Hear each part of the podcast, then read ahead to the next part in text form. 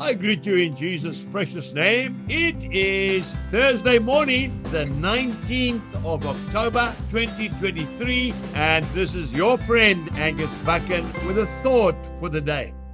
We go to the Song of Songs in the Old Testament, chapter 6, and I'm reading verse 3. I am my beloved's, and my beloved is mine. What a beautiful statement.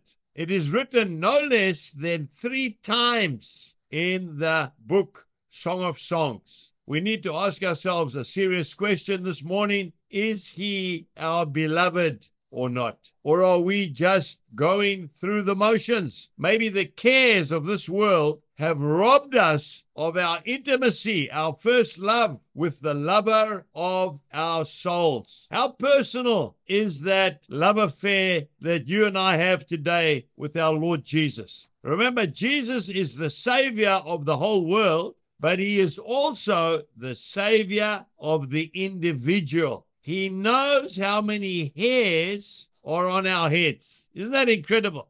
When we eventually meet him face to face in heaven one day, he is going to greet us personally by our first names. That's right. He's not going to welcome us into heaven like flocks of sheep or herds of cattle. No, he's going to say, Welcome home, Johnny. Oh, Mary, welcome home. If you look at the book of John, Gospel of John, chapter 1, verse 47 and 48, we can see how personal the Lord is within every individual.